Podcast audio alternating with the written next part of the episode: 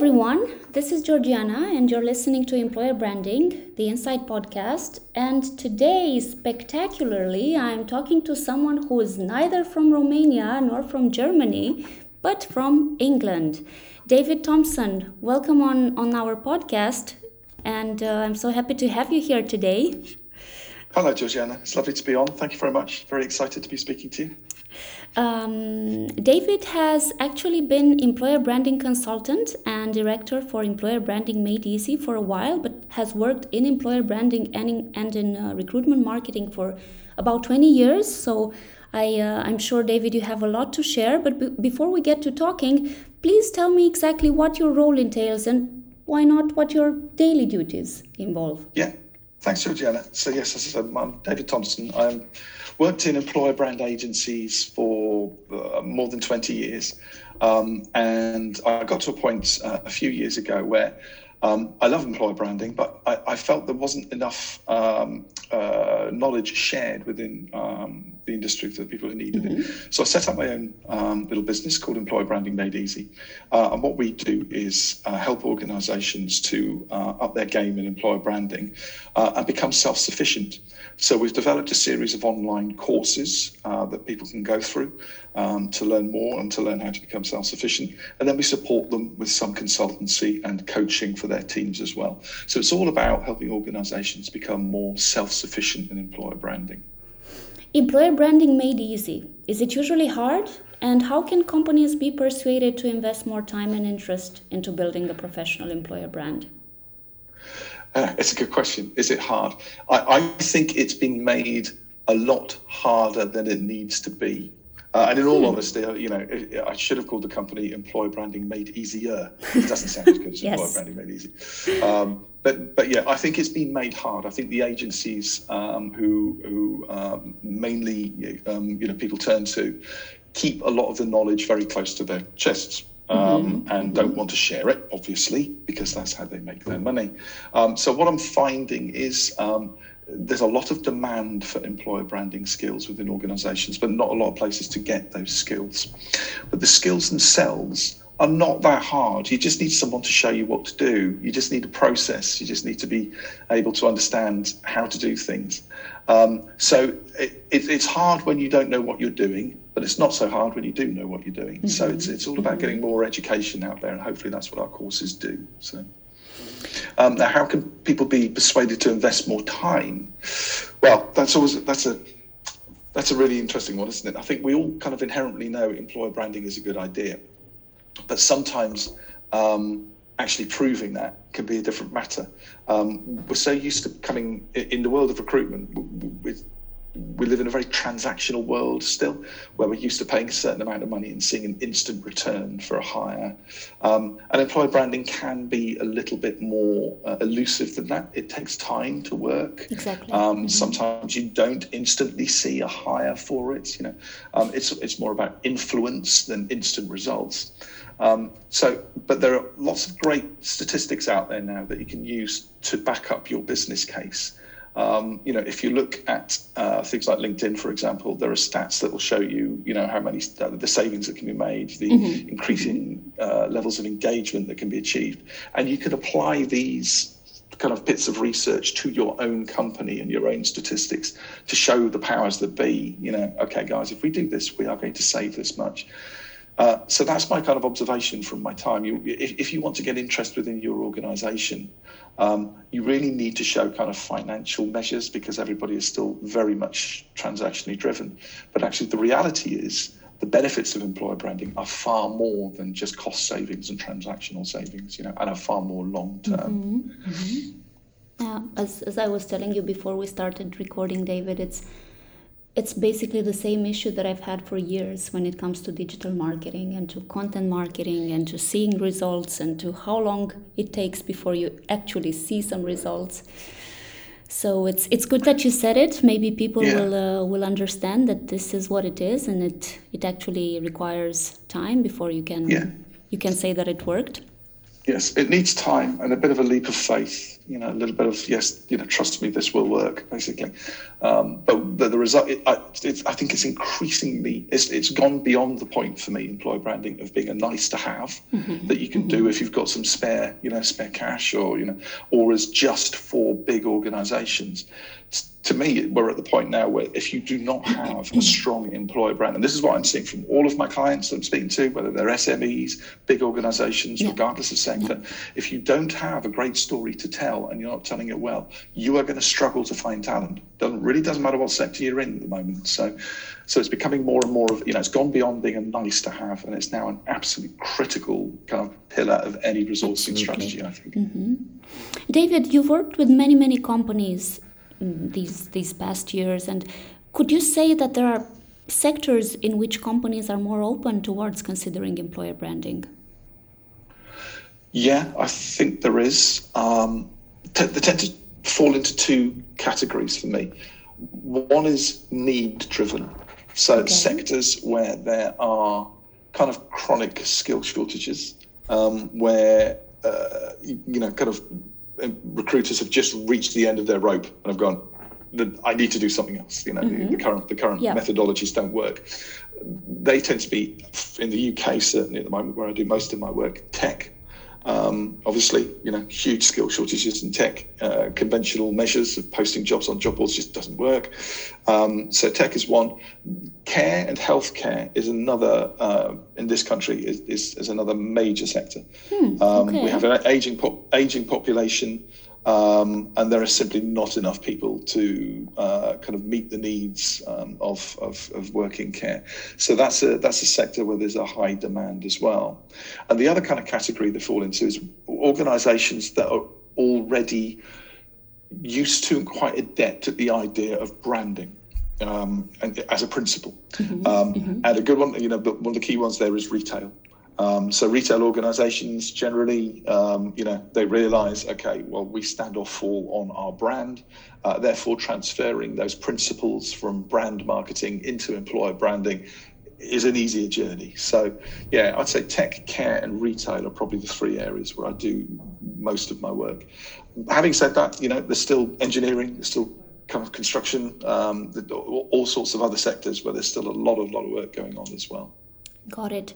Well, uh, David, while talking to HR managers across Germany and Romania, it is more and more clear to me that a thriving company culture is a flexible, open one, where the most valuable asset are stunning colleagues. Do you agree or do you disagree with the Netflix philosophy? I think I agree to an extent, Georgiana. Um, I, I think as a statement, it, it's kind of it's correct. Um, you know, stunning colleagues, absolutely, everybody wants stunning colleagues. But I think the reality is not everybody can have stunning colleagues. Um, I think it kind of it works for Netflix because obviously, you know, cool tech startup type vibe. Um, yes, that absolutely works for them. But if I'm a small manufacturing company outside Berlin on an industrial estate, mm-hmm. does, does, mm-hmm. does that work for me? Not so much. So um, I think uh, you know, the idea of a, a flexible, you know, open uh, culture is great, but sometimes employees need a little bit more kind of guidance than that. Um, and they just want to come in and do their job and do their job effectively. Um, so I think it, it, works for some and not for others. But for me, what I've seen universally work doesn't matter what kind of company you are or what kind of people you're employing is those companies that manage to communicate a sense of purpose. You know have everybody in the organization connected to what we're doing why we're doing it and what this will mean for everyone. That to me seems to be where strong company cultures come from. It's a sense of purpose.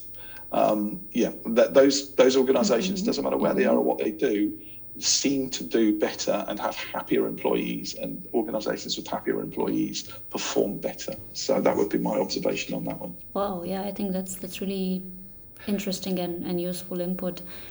And david how much do you and your company take data into account when developing an employer branding strategy? And what kind of data if you do? Yeah I, I, uh, we use data uh, as the absolute kind of you know pillar, um, the, the the bedrock of our employer brand strategies. I've always I've always said you know employer brand uh, employer branding without research is guesswork and Exactly. pretty pictures and nothing more. Um, and, and I think you know over the years, employer branding has, has, has you know it started off being very creatively driven employer branding. You know, I just want something that looks nice. You know, but I think it's matured over the years, and we're now at a point where we're saying, look, you know, that that's you know that that's just the the surface. It needs to be data driven, um, and it needs you know if it's going to be effective. So we kind of focus on three types of, of data, three types of research mm-hmm. when we're putting together our, our, strategies. First one is competitor research and competitor data. Um, so we make sure our employer brand strategies are kind of differentiated from the competitors. There's mm-hmm. no point in producing, you know, lovely materials and a strong EVP if you are saying exactly yeah. the same as everybody else. Yeah. You know, we need to create differentiation. So we do that through competitor audits uh, and measuring, you know, very carefully what the competitors are saying and doing and making sure we're doing something different. The second bit, and for me, the bit that often gets overlooked in employer branding and is absolutely critical, um, is external audience data. Understanding your audiences really well. Um, what matters to them? What do they need? What do they expect? Um, what they're looking for from their employment experience. Far too often, employer brands, I think, are kind of driven from the inside out. Um, we kind of say things that we want to say without stopping to think, is that what our audiences want to hear? So, so we do lots of external audience surveys, you know, with kind of cross sections of audiences of the kind of candidates our, our clients are looking for, um, and we use that to drive a lot of our strategy. Um, you know, are we saying things that people that are really going to hit an emotional key with with with uh, our audiences? So external audience research is our second kind of phase. Our third phase is internal um, data. So we use data from engagement surveys, um, but we always augment that with uh, internal other internal surveys and with focus groups um, and executive interviews. And, and, we, we pull together all of this data um, and then spend time analysing and making sense of it.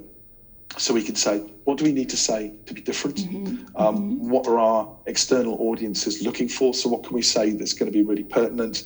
And then what have we got you know internally? What's our story? What can we say that's authentic real um, but compelling as well? And all of this together helps us to build our kind of evp framework and employer brand strategy going forward. So yeah data is becoming ever Definitely. ever mm-hmm. ever more important in employer branding i think. But david would you agree with this statement? Most companies are data rich but information poor yeah, that's a really good question. Uh, data rich but information poor. Uh, again, to an extent. So my experience is larger organizations tend to be data rich and information poor. So they will have an ATS, uh, they will have all kinds of data pouring into that. Um, they will have talent pools of candidates, but they have no idea what to do with it. It's dead data mm-hmm. at the end of the day. Mm-hmm. It just kind of sits there uh, and they don't learn from it. They don't learn anything about their attraction or their marketing strategies from it. But I'd also say when you look at smaller organizations, they are data poor and information poor. There's just no data oh, yeah. whatsoever. Mm-hmm. You know, there's still quite many, many organizations I speak to uh, are still treating resourcing and recruitment on a role by role, very transactional basis. We've got a job, we'll advertise, we'll go to an agency, we'll fill it, we'll put a candidate in place, and then we move on, and we learn nothing. You know, we don't learn from our previous mistakes. Uh, we don't have a strategy to kind of figure out how we're going to fill the next three years worth of talent needs. Um, so there's no data and there's no information, and get, they get trapped in a cycle.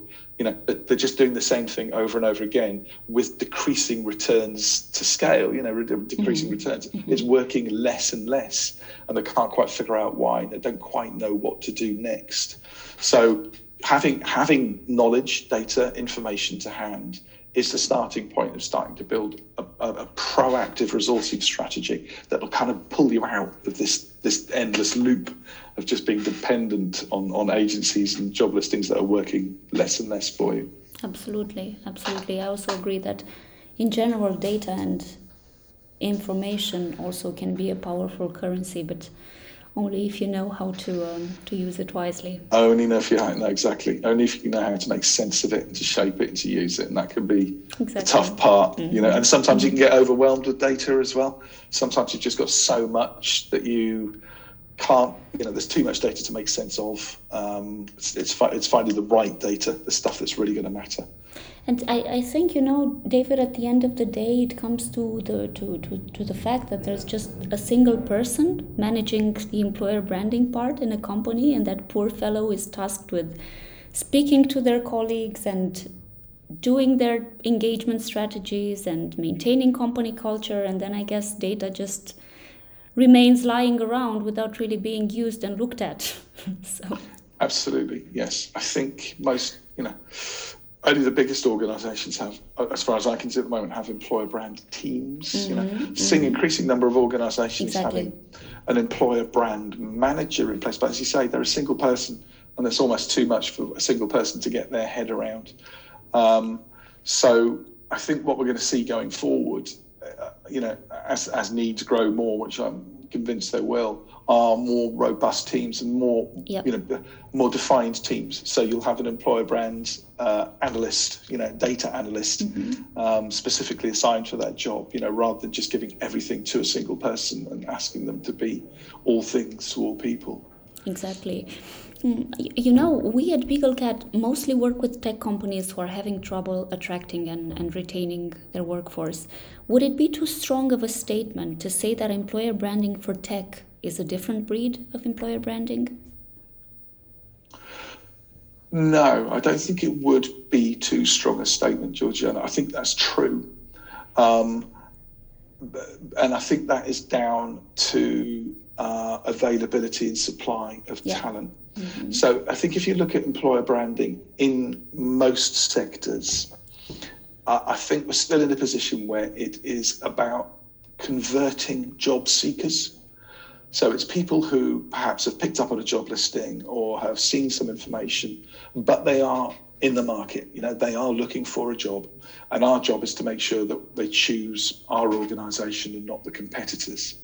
Um, so it's about converting active job seekers. Yeah. Problem is in tech is nobody is looking for a job. Nobody.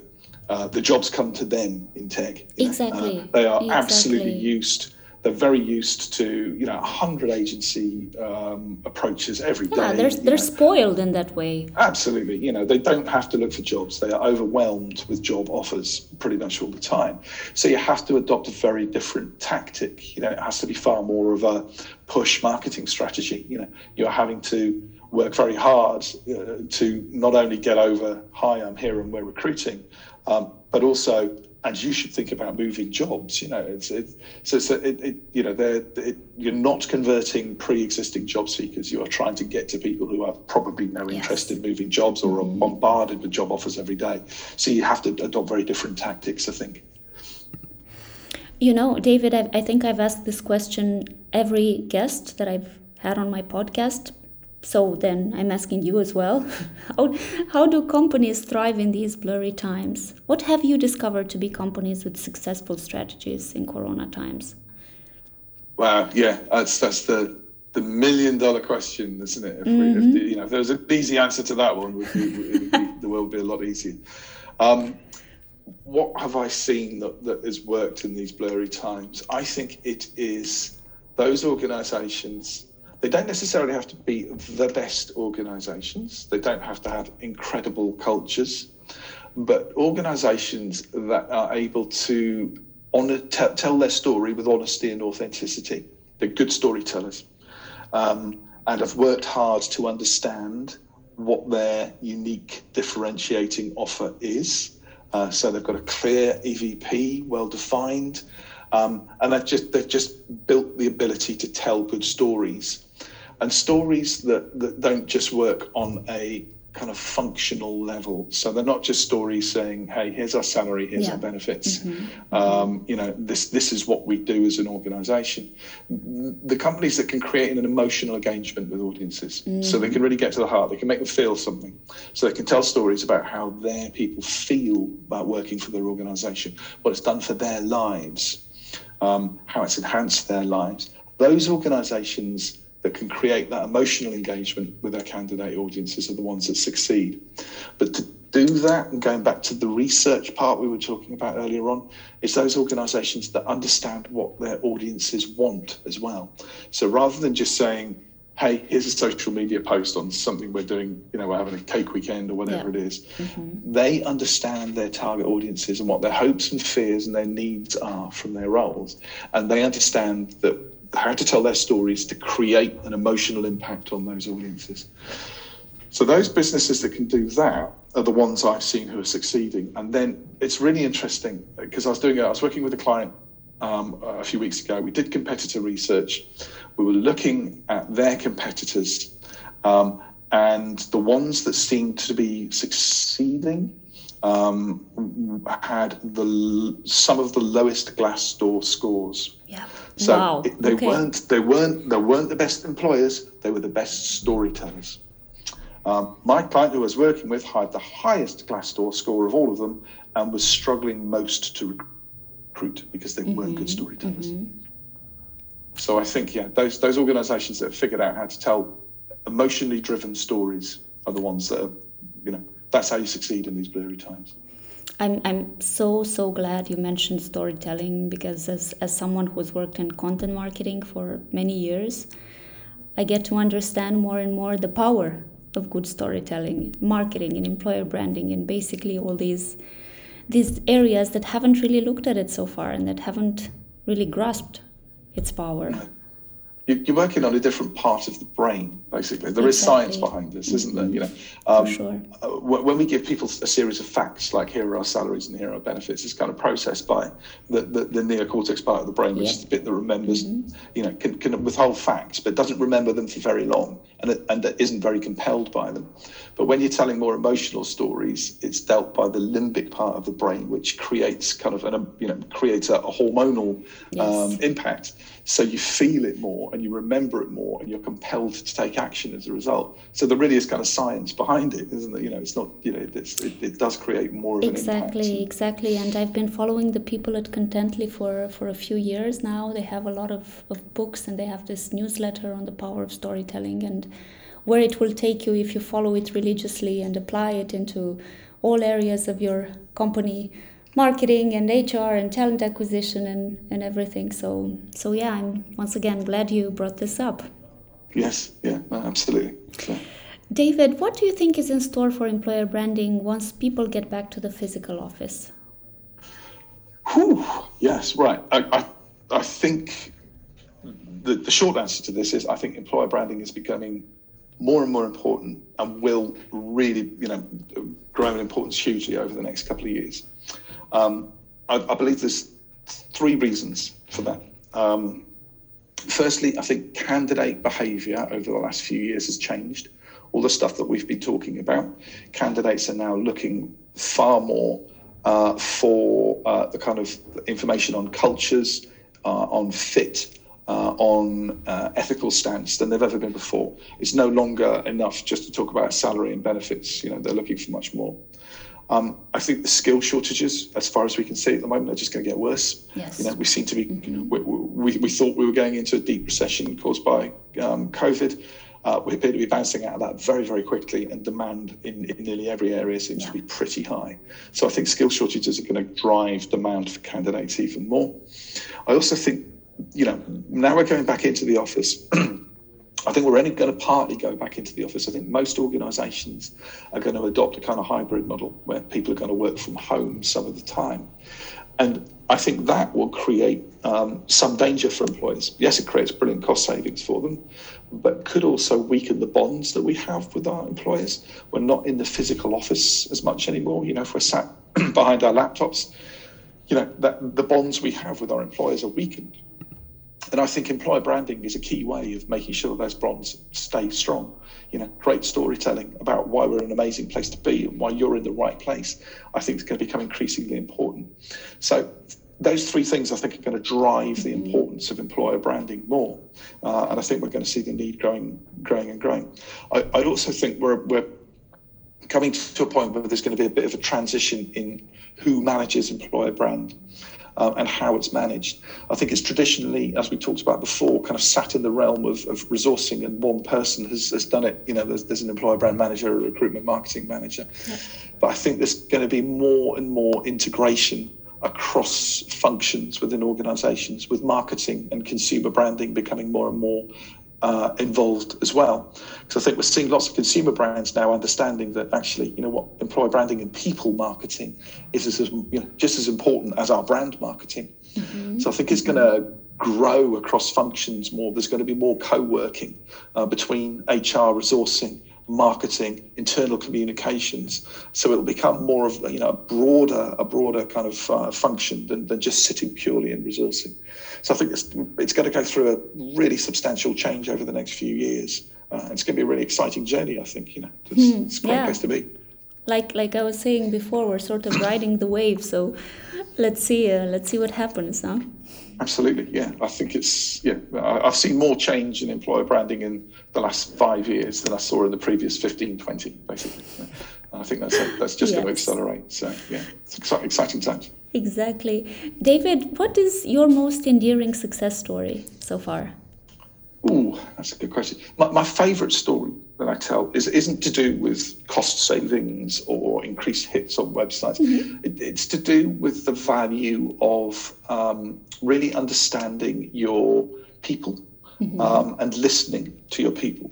Um, so I was working last year with um, a, a, retailer who I won't name, um, but they have a huge distribution centre um, in the middle of the UK.